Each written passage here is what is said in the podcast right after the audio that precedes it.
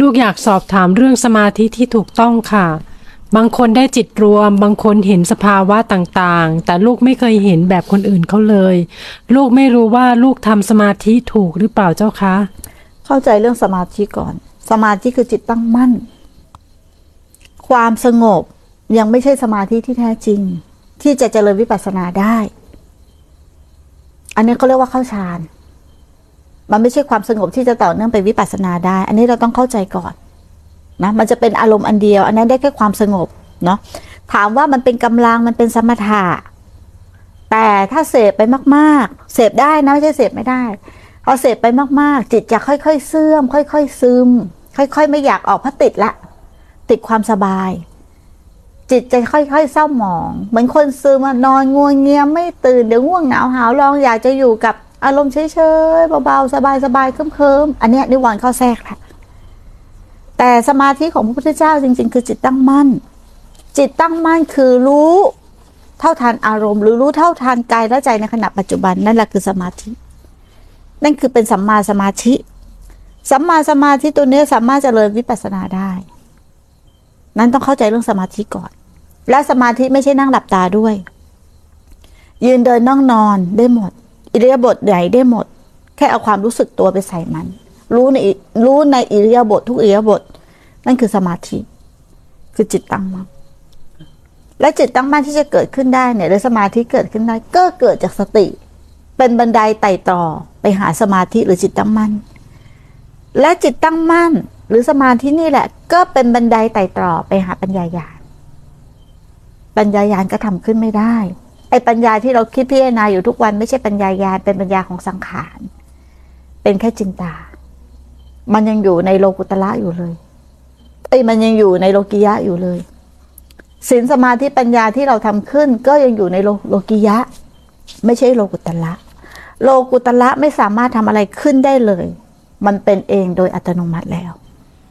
คือสมาธิตัวนี้ก็คือเป็นภาวะของความเป็นปกติอย่างต่อเนื่อง ถ้าพูดในอีก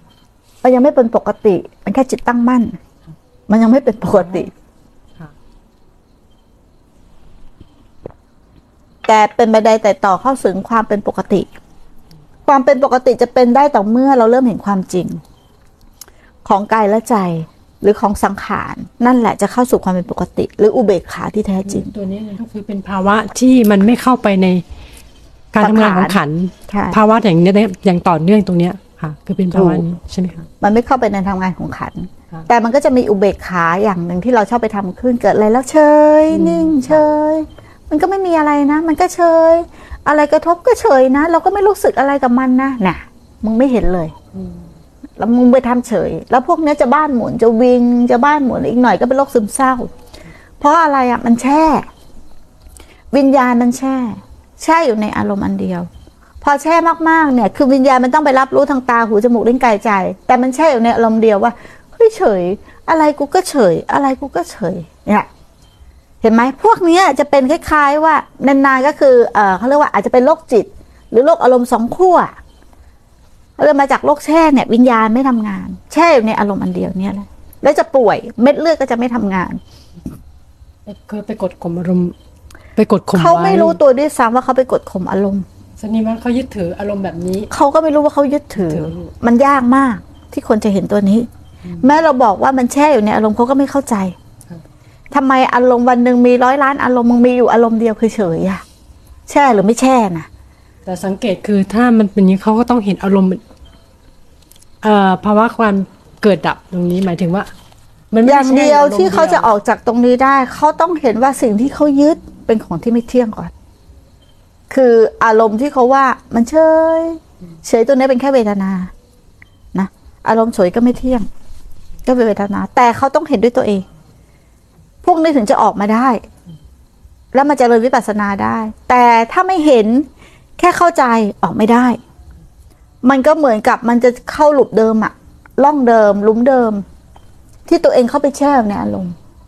เหมือนคนนั่งทีไรก็นึกว่าตัวเองสงบเคลิมเบาสบายเคลิมแต่ขี้เกียจขี้ขานนั่นไม่ใช่สมาธินะ